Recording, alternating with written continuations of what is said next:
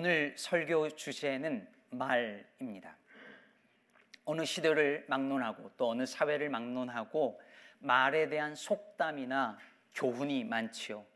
사자성어 혹시 말에 관한 사자성어 기억나는 것 있으신가요? 아마 많이 있으실 텐데요. 어, 말과 행동이 하나로 일치된다는 언행일치. 예. 세번 생각하고 한 번 조심히 말한다는 3, 4, 1원. 입에 발린 말과 이익을 약속한다는 뜻의 감언 이설. 가로로 말했다가 세로로 말했다라는 뜻의 횡설 수설. 말 가운데 뼈가 들어 있다는 뜻의 언중유골. 이런 말들이 되게 많이 있잖아요. 잠언도 마찬가지입니다. 여러분 잠언을 계속 묵상하고 있는 분들은 아시겠지만 잠언수는 어떤 주제나 맥락을 파악하기가 쉽지 않습니다. 이 말했다 저 말했다 하는 것 같아요. 연관성이 없는 구절들이 계속 반복되어집니다.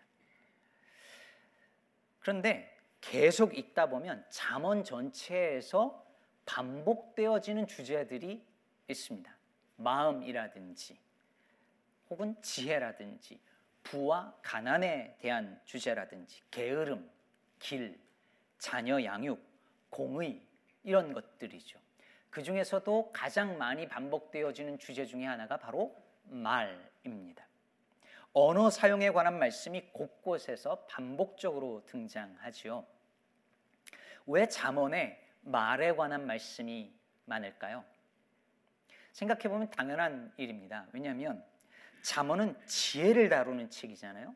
인생을 살아가는 데 있어서 필요한 지혜의 말씀을 담은 책인데 말을 하고 듣는 것보다 더 지혜가 필요한 일이 어디 있겠습니까? 오죽하면 야고보 사도가 이런 말을 했겠습니까? 야고보서 3장 2절. 우리가 다 실수가 많으니 만일 말에 실수가 없는 자라면 곧 온전한 사람이라.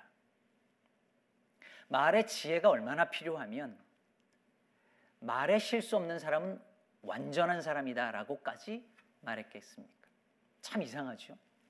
세상에 많은 것들은요, 반복해서 연습하고 또 연습하고 또 연습하면 실수가 없어지고 능숙해져요. 여러분이 하고 있는 일이나 직업들 보세요. 집안일을 생각해 보세요. 반복적으로 하면 실수도 없어지고 늘잖아요. 근데 이게 이상하게 말은 그게 잘 안 됩니다. 어릴 적부터 성인이 되도록 하루도 빠짐없이 말하고 살잖아요. 그죠? 근데 이상하게 말 실수는 여전하고요. 밤에 생각하면 내가 왜 그 말을 했을까 싶고요. 오늘 내가 너무 많이 말을 했다 싶거나 아, 그 타이밍에 그 말을 했어야 된다는 생각도 들고요. 이상하게 말은 후회스러워요. 여전히 나이가 들어도 지혜롭게 말하는 법은 도통 배우기가 어렵습니다. 13절에서 말하는 것처럼 입술에 허물로 말미암아 자꾸 그물에 걸립니다. 여러분 가족 안에서 일어나는 다툼이나 갈등도 대부분 말 때문이에요. 그렇게 할 거면 그만둬. 근데 그럴 줄 알았어. 나니까 이런 말 해주는 거야. 무슨 말을 그렇게 해? 당신은 항상 그래. 내 말은 그게 아니잖아. 나 위해서 이러는 줄 알아? 다 너 잘 되라고 하는 말이야. 왜 사람 말을 못 알아들어? 내가 언제 틀린 말 했어? 됐어. 말하고 싶지 않아. 유스 아이들이 잘하는 말. never mind. 다 이거 우리 어디서 많이 들어보고 해본 말들이죠. 가족인데도 말이 안 통해요. 무심코 한 말이 마음에 박혀 상처를 남깁니다. 그리고 때론 그 말 한마디가 마음에 아예 빗으로 꽂혀서 평생 지워지지 아니하는 상처가 되기도 합니다. 가족이나 가까운 사람으로부터 받은 그 말 한마디가 평생 잊혀지지 않아서 그 말에서 헤어나오지 못하는 사람들이 얼마나 많은지 모릅니다. 오늘 본문 18절은 이렇게 말합니다. 칼로 찌름같이 함부로 말하는 자가 있거니와 지혜로운 자의 혀는 양약과 같으니라. 말이 칼로 찌름같이 누군가를 해칠 수 있다라는 것이죠. 반면에 지혜로운 자의 말은 즉 지혜로운 말은 양약과 같다고 했습니다. 지혜 말이 좋은 약처럼 누군가를 살린다는 것이죠. 그렇다면 죽이는 말이 있고 살리는 말이 있습니다. 그래서 12장 6절은 또 이렇게 말합니다. 악인의 말은 사람을 엿보아 피를 흘리자 하는 것이거니와 정직한 자의 입은 사람을 구원하느니라. 악인의 말은 죽이는 말이고 의인의 말은 살리는 말, 구원하는 말이라는 것이죠. 그럼 어떤 말이 죽이는 말이고 어떤 말이 살리는 말일까요? 무엇보다도 잠언은 남을 속이는 거짓말에 대해서 계속 이야기합니다. 남을 속이는 거짓말이 1차적으로 죽이는 말입니다. 17절 오늘 본문 17절을 보면 진리를 말하는 자는 의를 나타내어도 거짓 증인은 속이는 말을 하느니라. 22절 거짓 입술은 여호와께 미움을 받아도 진실하게 행하는 자는 그의 기뻐하심을 받느니라. 사실 음, 남을 진짜 죽이려고 거짓말을 하는 사람, 들 혹은 그런 경우는 흔치 않을 겁니다. 하지만 우리가 대수롭지 않게 하는 말들 중에 거짓말이 얼마나 많은지를 알면 아마 깜짝 놀랄지도 모릅니다. 예를 들면 아, 꼭 가고 싶은데 그 시간에 선약이 있어서요. 이런 말들. 언제가 말씀드렸지만 가짜 휘발유에 가장 많이 들어가는 게 뭐라고요? 진짜 휘발유. 가짜 휘발유에 진짜 휘발유가 제일 많이 들어가죠. 살짝 다른 첨가물을 넣을 뿐. 그래서 가짜 휘발유가 되는 거죠. 어쩌면 우리의 말을 거짓으로 만드는 것은 대부분 95%의 진실에 5%의 거짓을 아니 99%의 참에 1%의 거짓을 첨가하는 것일지도 모릅니다. 그래서 사실 틀린 말 아니잖아. 라고 생각합니다. 뱀이 하와에게 했던 말을 기억하시죠? 하나님이 참으로 너희에게 동산 모든 나무의 열매를 먹지 말라 하시더냐. 모든이라는 한 단어를 넣어서 참을 거짓으로 만들어 버린 것입니다. 여러분 이렇게 남을 속이는 거짓말이 죽이는 말이라면 살리는 말은 어떤 말일까요? 당연히 진리의 말 혹은 진실의 말이겠죠. 14장 25절을 보면 진실한 증인은 사람의 생명을 구원하여도 거짓말을 뱉는 사람은 속이느니라 이렇게 말하고 있습니다. 진실한 말이 사람의 생명을 구원한답니다. 물론 여기서 사람을 살리는 진실의 말이라는 건 그냥 사실, fact 혹은 옳기만 한 말이 아닐 것입니다. 여러분 팩폭이라는 말 들어보셨어요? 팩폭. 팩트 폭행이라는 말인데 말 그대로 팩트로 사실로 폭행한다고 온라인에서 주로 쓰이는 말입니다. 말은 다 맞는 말인데 그 맞는 말로 누군가에게 상처를 주고 찌르고 때리는 거죠. 누군가하고 대화하다 보면요. 그런 사람들 있잖아요. 어떤 주제가 나와도 모르는 게 없어요. 입만 열면 다 맞는 말이에요. 근데 그 사람하고는 정말 대화하고 싶지 않아요. 맞는 말을 기분 나쁘게 하는 재주가 있는 사람들 있죠? 내가 틀린 말 했어? 내 말이 틀렸으면 말해봐. 맞는 말이에요. 근데 그 맞는 말에 그렇게 마음이 상하고 아파요. 혹시 그런데 그런 사람이 나는 아닐까요? 나는 아니었을까요? 그래서 우리는 옳은 말을 함에 있어서도 에베소서 4장 15절을 기억해야 합니다. 우리 에베소서 4장 15절 같이 한번 읽어 보실까요? 오직 사랑 안에서 참된 것을 하여 범사에 그에게까지 자랄지라 그는 머리니 곧 그리스도라. 자, 참된 것, 즉 진리죠. 근데 진리를 말함에 있어서 뭐 안에서? 사랑 안에서 말하라. 사랑 안에서 진리를 참된 것을 옳은 말을 맞는 말을 사랑 안에서 하라고 하는 것입니다. 그뿐이 아닙니다. 그럼 말은 맞는데요. 때에 맞지 않는 말, 상황에 맞지 않는 말로 사람에게 상처를 주는 경우가 얼마나 많은지 모릅니다. 남자들이요, 눈치 없게 이런 실수를, 이런 말을 잘해요.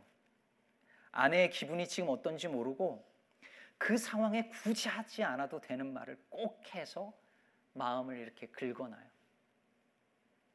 제 얘기입니다. 예. 아는데 그게 잘 안 돼요. 눈치가 없어서 그런 건지. 여러분, 슬픔에 잠긴 사람이나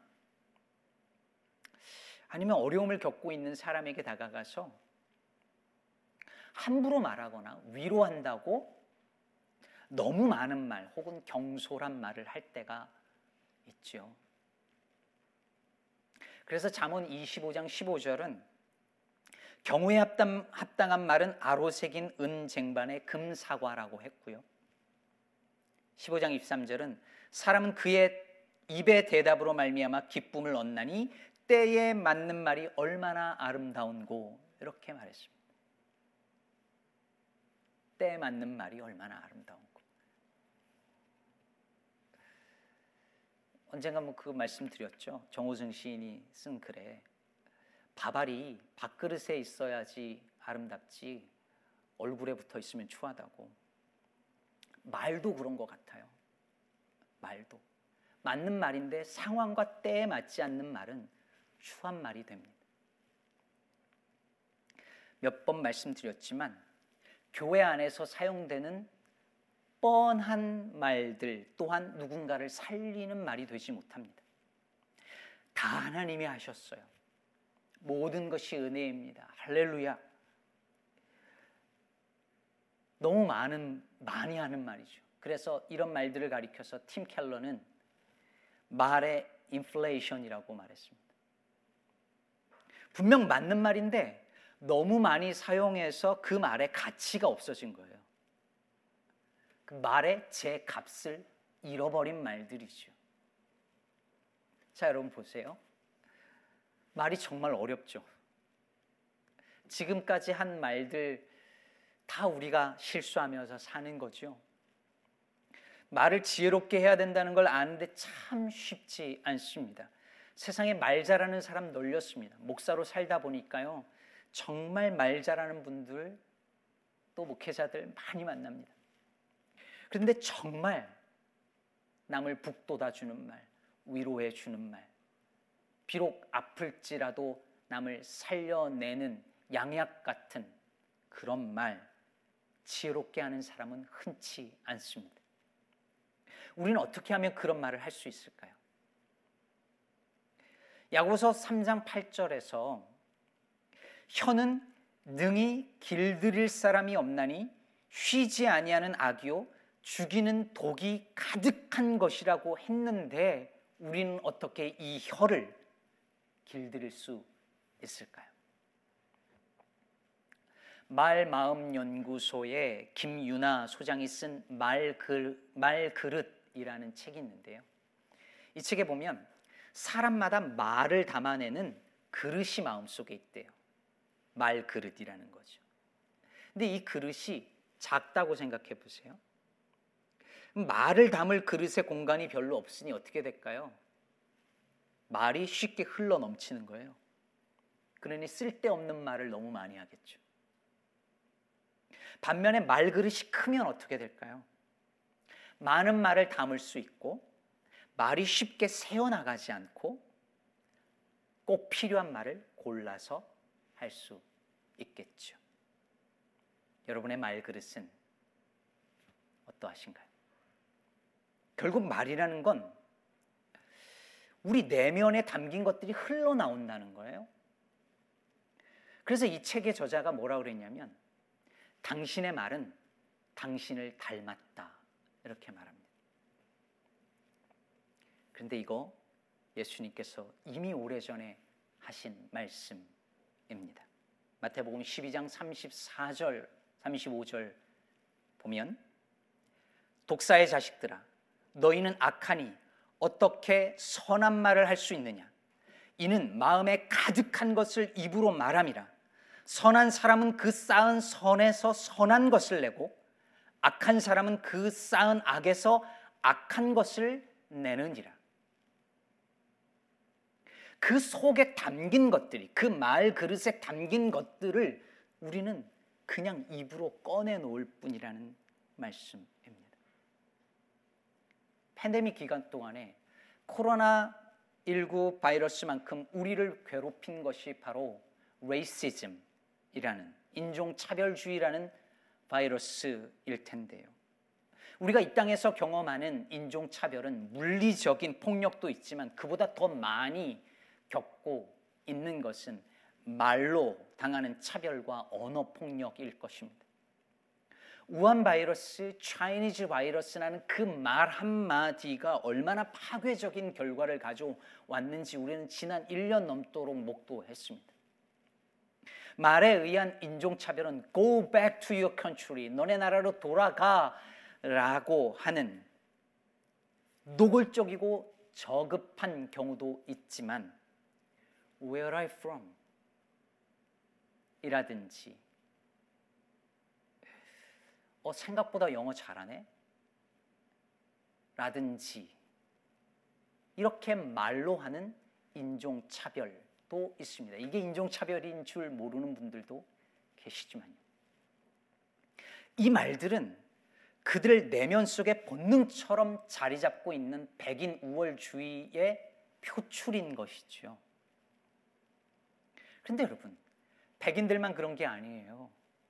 제가 이곳 시카고 지역에 와서 직접 경험한 적은 없지만 뉴욕, 뉴저지 있을 때 한인 식당에 가면 그곳에서 일하는 히스패닉 분들에게 한인 분들이 그렇게 반말을 해요.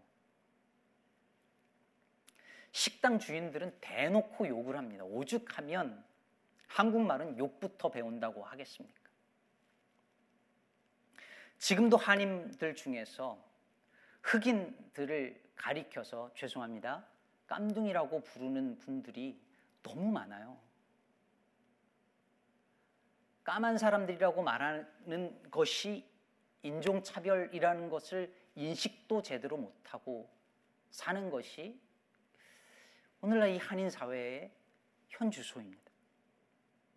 게다가 참 신기하죠. 백인들을 향해서는 그냥 백인들이라고 부르는데 멕시칸들을 향해서는 멕시칸 애들이라고 불러요. 다 큰 성인한테. 왜 그분들이 애들이죠?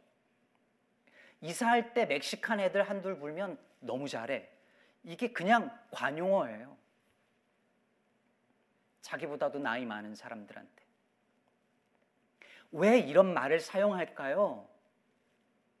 우리 내면에 그분들을 깔보고 무시하는 마음이 있기 때문이에요.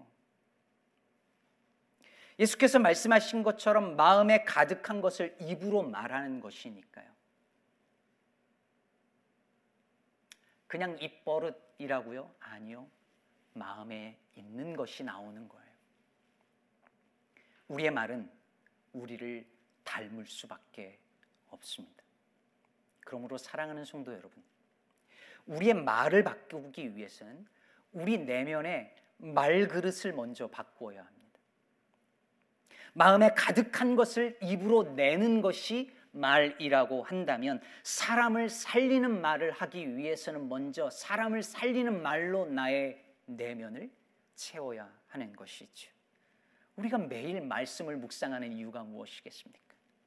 그 말씀으로 그 사람을 살려내는 구원의 말씀으로 내 내면을 마음을 채워서 내 일상의 언어를 바꾸어서 나를 살리고 남을 살리기 위함 아니겠습니까? 제가 몇 년 전부터요 책을 쓰고 싶은 마음이 생겼어요. 글을 좀 쓰기도 하고 뭐 몇 군데 매체에 기고도 하고 몇 년간은 성경 묵상지 집필도 하다 보니 욕심이 생겼나 봐요. 근데 막상 쓰려고 하니까 쉽지가 않습니다. 책은 둘째 치고요. 짧은 글 하나도 쓰는 게 쉬운 일이 아니에요. 어떨 때는요, 몇 시간째, 말 그대로 몇 시간째 한 문장도 못 쓰고 스크린만 뚫어지게 볼 때가 얼마나 많았는지 모릅니다. 하루 종일 한 문단도 못 쓰고 지나가는 경우들도 많습니다. 그러다가요, 제가 이런 글귀를 만났습니다. 조선 후기 문인이었던 이옥이라는 분이 한 말입니다. 글을 읽는다는 것은 취하는 것이고, 글을 쓴다는 것은 토하는 것이다. 원래 이옥이라는 이분이 주벽이 토하는 술을 먹으면 토하는 분이었다는데 그런 분답게 표현한 거죠. 글을 읽는다는 것은 취하는 것이고 글을 쓴다는 것은 토하는 것이다. 술에 취하면 속에 있는 것을 토해내지요. 그것처럼 글을 읽고 그 글에 취하여서 쏟아내는 것이 글이라는 거예요. 제가 책을 못 쓰는 이유를 알겠더라고요. 아직 글에 충분히 더 취하지 못했기 때문이죠. 여러분 이렇듯 사람은 자기 속에 충만한 것을 토해내어 놓을 수밖에 없습니다. 그래서 에베소서 5장 18절 이하는 이렇게 말하는 거예요. 술 취하지 말라. 이는 방탕한 것이니 오직 성령으로 충만함을 받으라. 시와 찬송과 신령한 노래들로 서로 화답하며 너희의 마음으로 주께 노래하며 찬송하며 범사에 우리 주 예수 그리스도의 이름으로 항상 아버지 하나님께 감사하며 사람들은 이 구절에 그 술 취하지 말라 이 여기에 이렇게 포커스를 맞추지만 그리고 술 먹지 말라는 근거로 사용하지만 이 말씀의 강조점은 뒷부분에 있어요. 성령의 충만함을 받으면 시와 찬송과 신령한 노래들이 그 입에서 나와 서로 화답하며 주께 노래하며 찬송하며 범사에 감사의 말을 할 수밖에 없다는 거예요. 마음에 충만한 그것을 토해내어 놓는 것 그것이니까요. 여러분 오늘 우리가 읽은 또 하나의 본문 사도행전 2장 1절에서 4절이 바로 그것을 너무 분명하게 보여주고 있습니다. 오순절 날에 제자들이 다 같이 모여서 기도할 때 성령의 성령이 하늘로부터 급하고 강한 바람 같은 소리를 내면서 그곳에 임합니다. 온 집에 가득합니다. 그리고 불의 혀 같은 것, 불의 혀처럼 갈라지는 것들이 각 사람 위에 임하는데 이로 인해서 무슨 사건이 일어났는지를 사절은 이렇게 말하고 있습니다. 그들이 다 성령의 충만함을 받고 성령이 말하게 하심을 따라 다른 언어들로 말하기를 시작하니라. 여러분 이게 얼마나 놀라운 사건인지 모릅니다. 생각해 보십시오. 하나님은 태초에 말씀으로 천지를 창조하셨습니다. 그리고 요한복음 1장 1절은 태초에 말씀이 있었다라고 말하고 있습니다. 그런데 인간이 타락하던 그 날 무슨 일이 일어났습니까? 하나님의 말씀을 불신하게 만드는 뱀의 거짓말이 있었고 아담과 하와 사이에 서로를 비난하는 책임을 전가하는 남 탓하는 말이 있었습니다. 결국 인간의 타락은 말의 타락이었습니다. 그렇다면 기도하던 제자들이 성령의 충만함을 입어서 성령이 말하게 하심을 따라서 다른 언어들로 말하기 시작한 것은 무슨 사건이었을까요? 단순히 그냥 이게 방언했다라는 게 아닙니다, 여러분. 타락한 언어를 회복시키시는 성령의 역사였던 것입니다. 불의 혀처럼 임한 성령께서 타락한 인간의 입술을 태운 사건이었습니다. 속에 가득한 죄악이 입으로 나와서 하는 말이 아니라 속에 가득한 성령께서 말하게 하심을 따라 말할 수 있게 된 사건이었다는 말입니다. 실제로 이후에 베드로가 성령 충만하여서 전한 설교로 그날 3천 명이 예수를 믿습니다. 그야말로 사람을 살리는 말이었습니다. 사랑하는 여러분, 이와 같은 사건이 성령 강림절을 맞는 저와 여러분에게도 일어나기를 주의 이름으로 축복합니다. 참된 말은 사건을 일으킵니다. 사람을 살려냅니다. 가정을 살려내고 공동체를 살려냅니다. 말 한마디가 사람을 죽이고 말 한마디가 사람의 평생을 망쳐버리는 경우도 있지만 성령이 충만하여 성령이 말하게 하시는 그 말을 따라 말할 때 사람을 살려내고 가정을 살려내고 교회 공동체를 살려내고 사회를 살려낼 수 있다라고 우리는 믿습니다. 석가탄신일에 조계사 앞에서 찬송가 부르며 오직 예수를 외친 그 기독교인들은 죄송하지만 성령 충만한 사람들 아닙니다.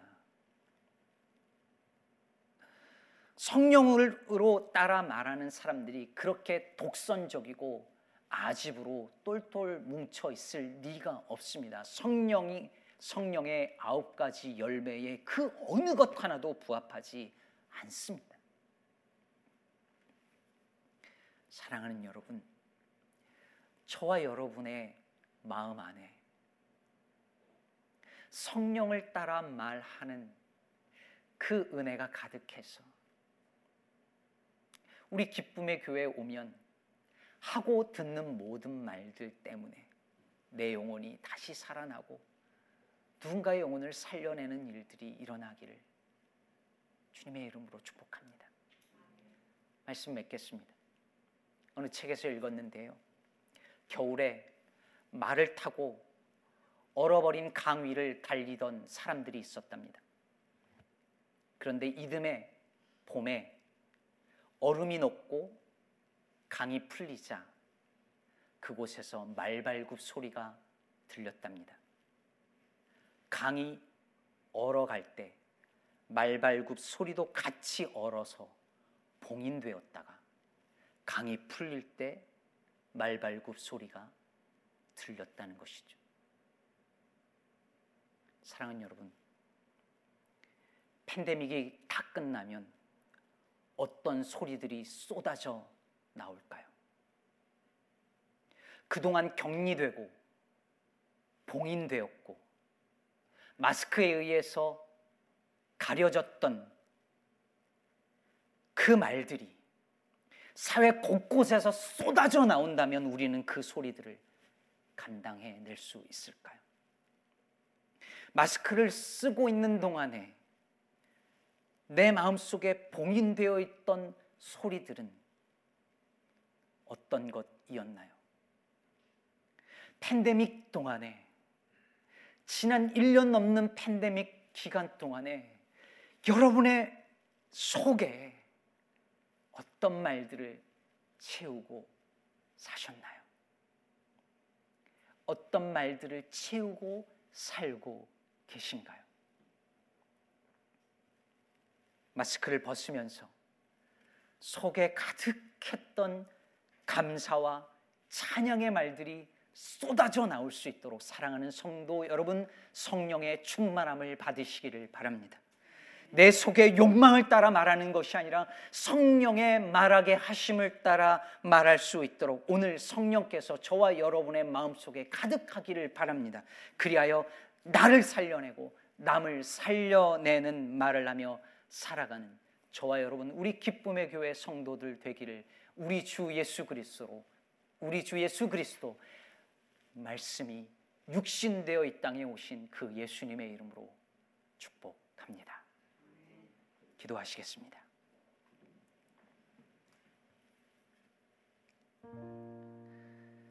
사랑하는 성도 여러분, 이 시간에 우리의 입술을, 우리의 혀를 불의 혁처럼 임하는 그 성령의 불로 태워주시기를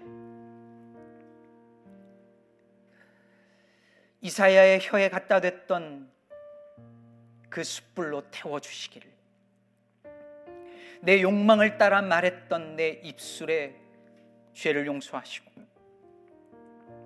내 속에 있는 말 그릇을 바꿔 주시기를 내 마음 속에 가득한 것이 입 밖으로 나올 수밖에 없는 것이라면 내 속에 오직 성령의 충만함만이 있기를 주님 불쌍히 여기셔서 우리 안에 성령으로 가득하여 성령이 말하게 하심을 따라 말할 수 있는 우리들 될 수 있도록 그리하여 나를 살리고 남을 살리는 말을 하며 사는 우리 모두가 될 수 있도록 도와주시옵소서. 우리 다 같이 오늘 주신 말씀 마음에 담으며 같이 기도하시겠습니다.